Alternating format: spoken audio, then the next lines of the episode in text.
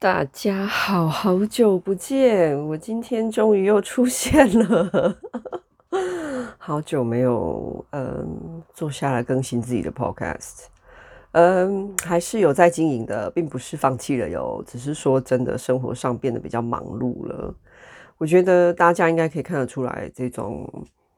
呃，如果你是以全职的那种，比方说经营，你全职在经营 YouTube，全职在经营 Podcast，全职在经营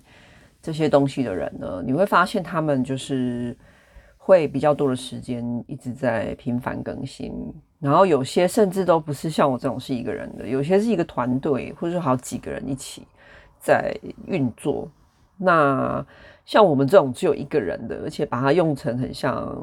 有点像是个人部落格，只是把它换成是声音的部落格的这种形态的人的话呢，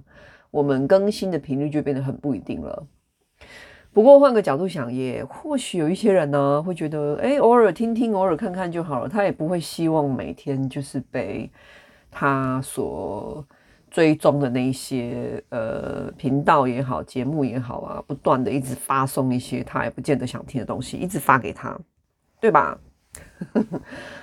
嗯，好久没出现了。我今天想来分享一些生活的近况，没有什么特定的主题。今天的这一集就只想聊聊我自己最近在干嘛。呃，首先第一个要聊的是我的最近发现一件让我很开心的事情，就是我真的很喜欢我儿子的学校。诶，是的，各位，我儿子上小学了哟。他现在是四岁半多，快五岁了。然后英国这边，如果你们有前面有听过我介绍儿子幼稚园，我与儿子幼稚园的缘分，那个在后面的延伸，其实就是今天要讲的这个内容啊，就是英国这边的小学呢，你的入学的年龄是只要你有满这个四岁半，然后到五岁这个之间，那他就会让你入学。英国的小学来做一个快速简介好了，就是说。这边的小学的小学一年级小一呢，呃，它的英文叫做 reception year，OK，reception year，那简称就是 R，然后 R 再上去才是一年级、二年级，一二三四五六，一直到十三，就是高中生了哈。那我发现台湾的这个学制也变了。所以在我小时候，我们是国小一到六年级，然后你毕业了嘛？毕业之后你就国中一到三年级，国中三年，然后你三年之后你毕业，然后在高中再三年，然后大学。英国的话，哦，对不起，论太快了，跳回来。台湾的学制听说现在已经也没有这样子了，他们也是用延续的，所以六再上去就七年级嘛，八然后九十，听说也是变这样了，对不对？那英国，英国就是本来就是都一直都是这样子，好，所以我儿子现在是 R，也就是说穿了，他们呢的小一，其实在他们这边称为，有点像是一个预备预备年，就是说你这个第一年的小学生活，你其实是一个幼稚园的延伸啦，你并不是真的上小学，所以幼稚园的延伸呢，顾名思义就是大家来这边，其实主要还是在玩啦。不会有什么上课啊，你一定要写作业呀、啊，念书坐看书坐着听课，没有这种东西。他们还是其实我儿子每天去就是很开心，在那边玩呐、啊，然后玩玩具啊，天气好就在外面户外在那里玩呐、啊，溜滑梯啊，跑来跑去啊，追来追去啊。那天气不好，像今天英国的这个星期，我们进入很秋天的感觉。英国是一个四季很四季很分明的地方。嗯，跟台湾相比的话，哈，这边四季非常的分明，所以我们现在已经，你看，我们已经要中秋节了，对不对？我们这边就就进入进入中秋的感觉，真的就开始凉了，然后也开始会下雨啊啊，然后接下来我最讨厌的，我每次都跟他们英国人开玩笑说的 Dark Age，就是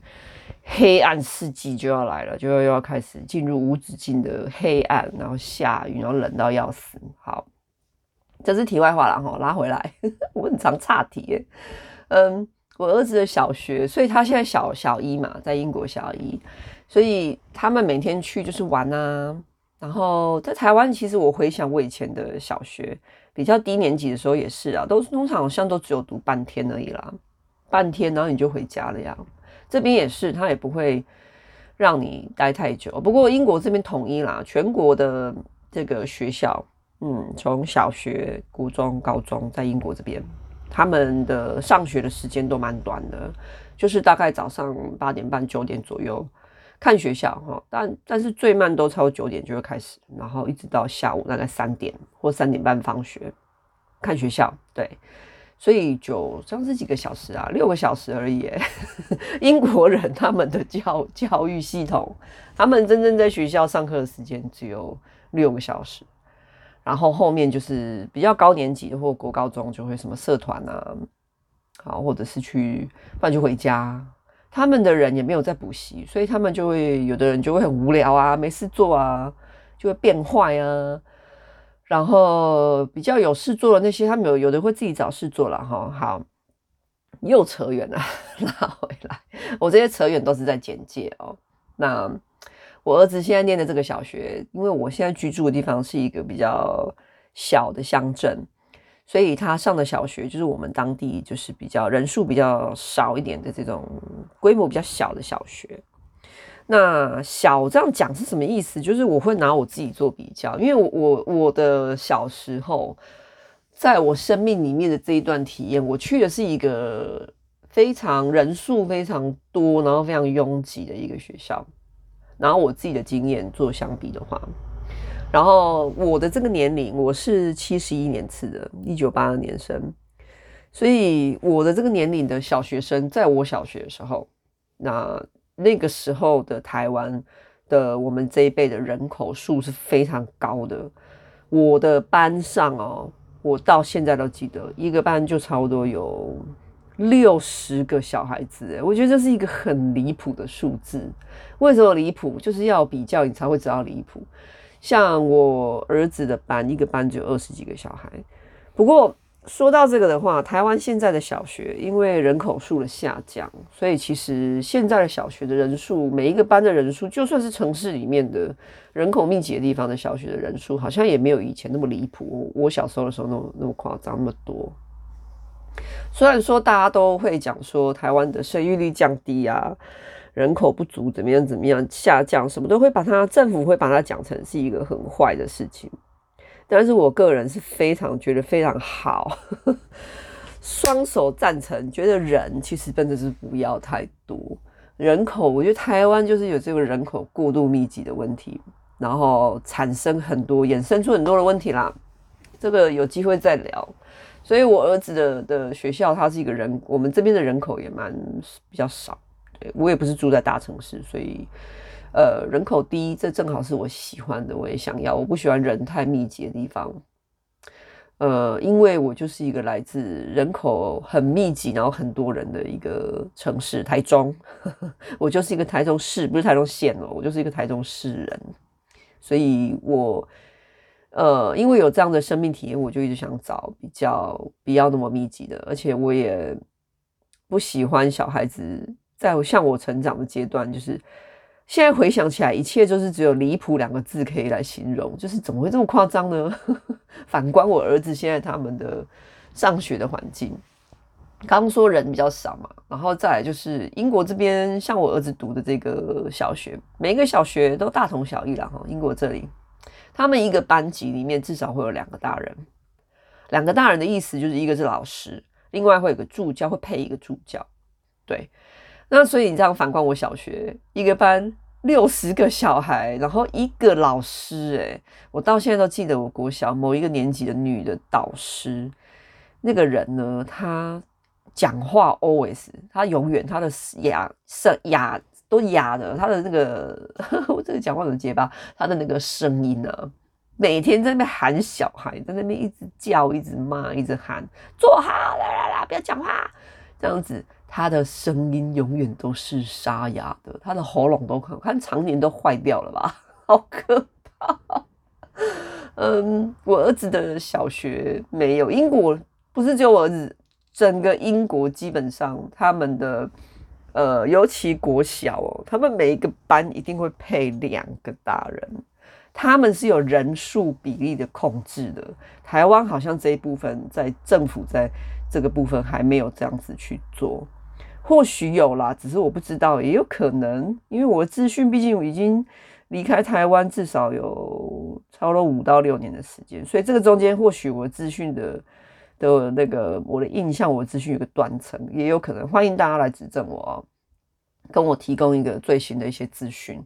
那好，那我现在讲英国这边，所以他每一个班至少会有两个大人，然后他人数的控制就是像我儿子他们是一个班最多大概二十个小孩，二十个小孩配两个大人，用这样的比例。那我我儿子以前上的幼稚园也有人数上的配比，这都是英国的法律规定，法律哦，不是学校规定哦，不是各自学校自己去随便决定，是法律规定你要有一定的比例。那他们的这一个政策跟习惯延伸到医疗，所以我之前有介绍过英国的看病、健保这些东西，你也可以去前面的几集去翻来听看看。所以他，我举例说明，像我们每一个英国，全英国都这样，不是只有我们这里，整个英国，它的每一个区域都会有那个国家健保所健保给付的诊所，这样说好了。台湾是你走出去，走出走出去，走出去，几乎所有的诊所都是健保给付啦。然后英国这里就没有，百分之九十是，但是有百分之十是给那些比较付得起的人，就是私疗、私人医疗的那种诊所。那时候都是明星啊，什么足球员啊，那些很有钱的人在去。那像我这种一般人的话，我就是去健保的。那英国的健保的这些。诊所它是就像我刚刚说人数配比，它不会让呃一个区域然后的某一个诊所然后过度爆满，它会人数控制，所以他会说，比方说牙医也是哦，他们全部的学校啊，医他们的教育系统、医疗系统都是有人数控制的配比这样子的的一个想法在里面跟一个做法。他们不论换什么政党，这个其实我觉得 这个有点共产的想法，就是我们所谓的左派。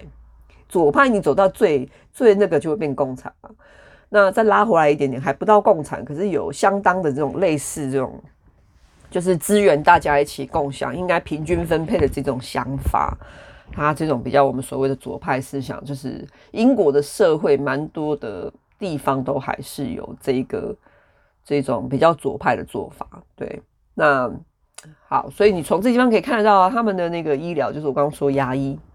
他一个诊所，他能够收的那个健保的病患的人数，它是有有限制的。这个有好有坏啦。坏是什么？就是说有些人你可能就是你你比较卡衰嘞，你就排不到啊。你想去排你就排不到，你就只好去别家。那大家看病就医这种东西，你一定是想找离你比较近的嘛？谁想开车开个一个小时跑去大老远去别的地方看？没有人想啊。那所以这种东西，它虽然用区域性的划分，它难免还是在这个国家，它还是产生一些不平等的状况。比方说，有一些地区它的人口比较少，可是它的资源也少啊。然后有的地区就是它人口偏多，可是他来这边诊所在这边设立的诊所的数量就是不够啊。所以他们也没有全国每个地方都有平均，他们还是有很多地方有这种。人太多排不进去，他还要等很久，不然就是怎么要去别的地方看病，这种问题也是很多啦。他们也在努力，在想要解决这件事情。好，那可是这个东西真的都不是光是政府而已，就一天两天这样子就可以弄好的。所以英国这边也有很多他的这种问题，但总体来说你，你你如果用台湾人的角度来看这个人口限制跟配比的这个这个思考模式，我觉得其实是也是好的啦。因为它会保障一部分的人，就是说一个保障服务品质，这样说好了，至少嘛，你不会过度的多。就像我以前的小学，一个班级，哎，我我当时的国小一个年级十个班，然后每个班都差不多有至至少有五十到六十个小孩的这个密集度，然后一个班只有一个大人呢。你现在在想那个大人，那个公务员，那个老师。他的工作的那个量是多么的繁重，多么的离谱，然后压力多么的大，然后影响人的心情啊。那你这样服务品质是不是就下降了？因为他一定整天那心情很差嘛，整天那边吼吼人、骂人、打人呐、啊，对不对？我们那一辈，我们那个时候还有很多老师藤条拿出来就就打手的这种这种，我很不赞成哦。我是一个我是一个支持零体罚的人，对。所以这种东西，我觉得，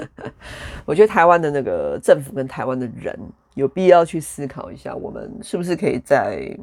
虽然说现在人数没有过去那么密集了，可是人数配给跟控管这件事情上面，我觉得是台湾的人跟政府可以去思考的，看看我们可以放在我们台湾的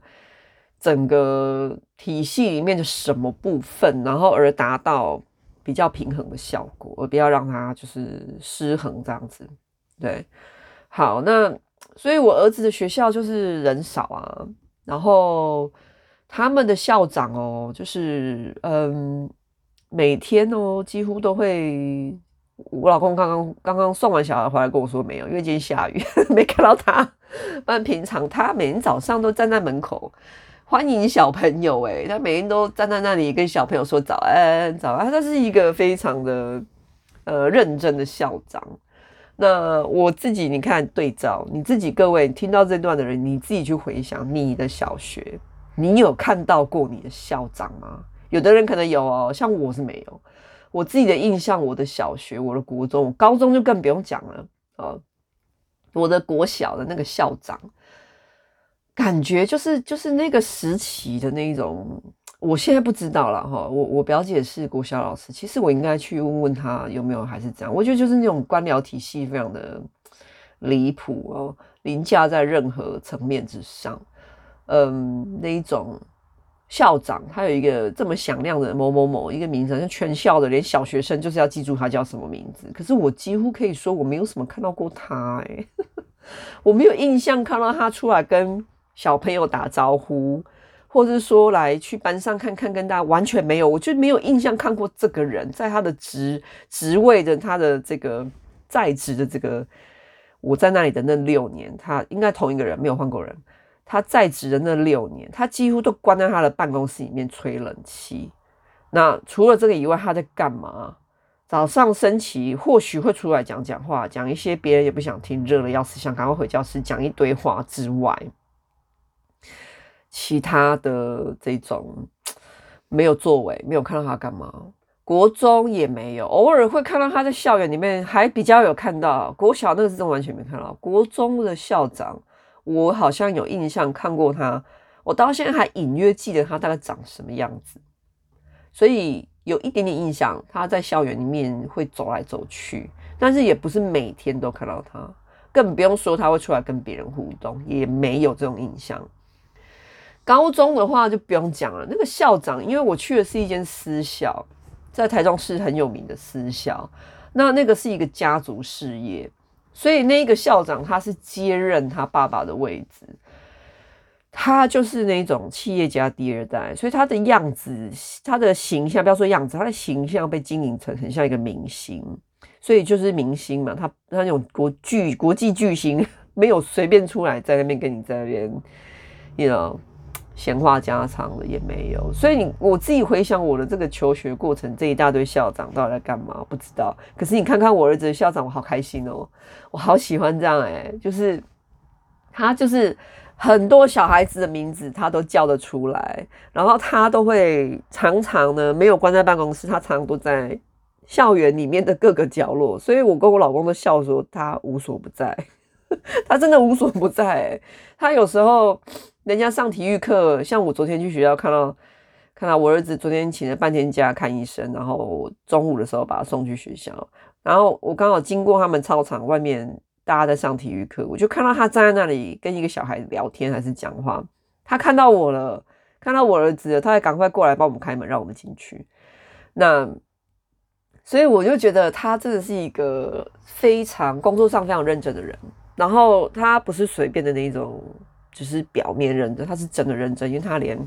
小朋友的名字，他连谁谁谁，因为说实在话，人也不多了哈，一个年级可能就一个班而已。可是你想想，这整个一个年级一个班，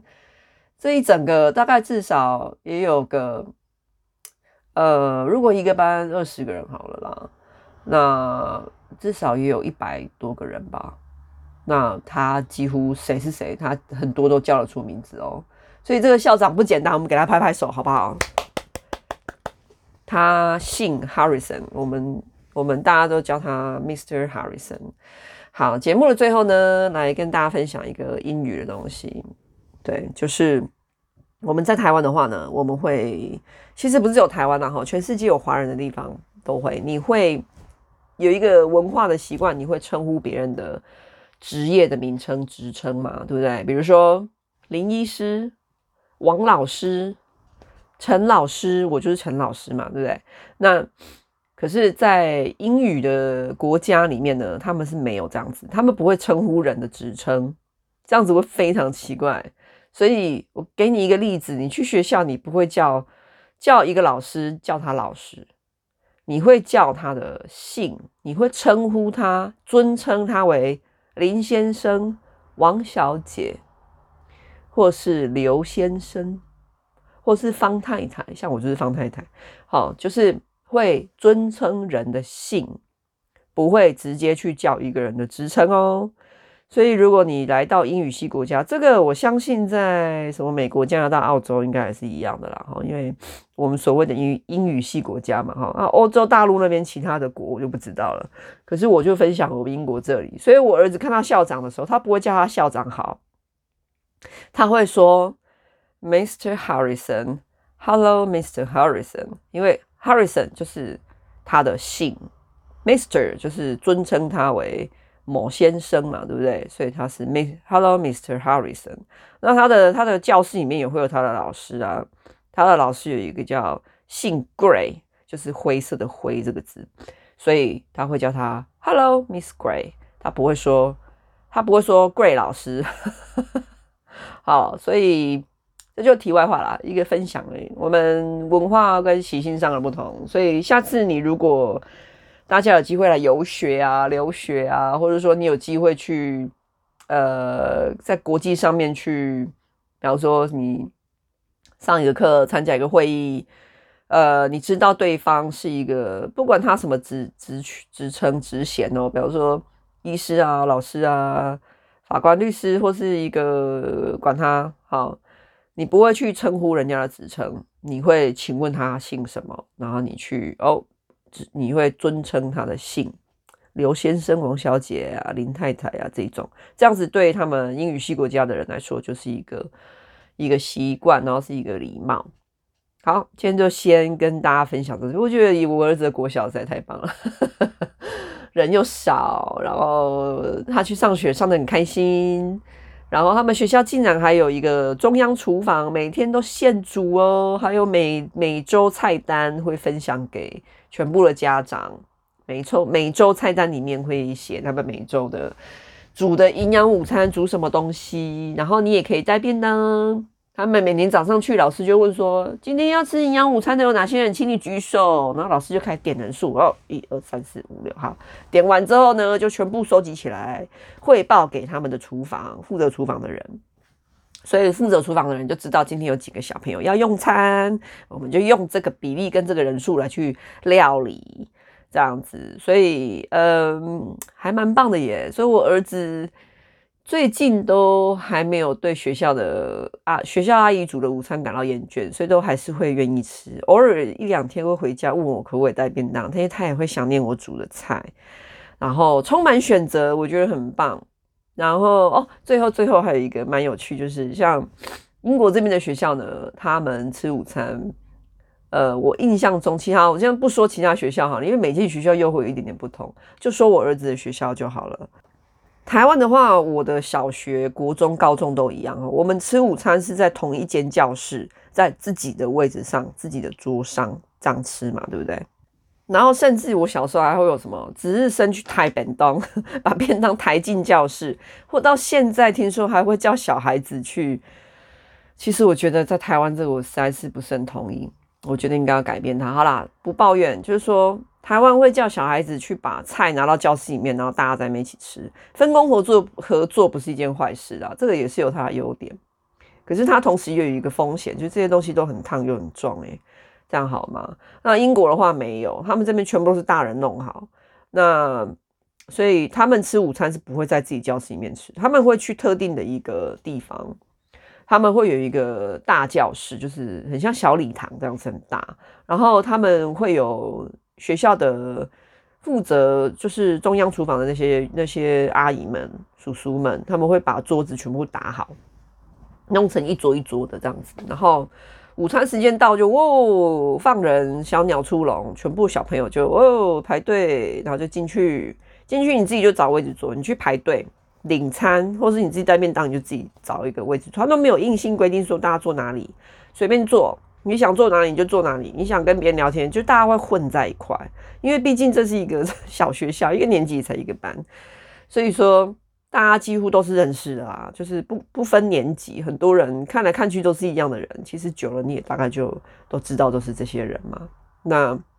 就是有这种比较自由的感觉，我就觉得好棒哦。然后领完餐，找个地方坐，跟大家一起聊天，这个是很英国人的文化，从国小就看得出来。英国人就是在呃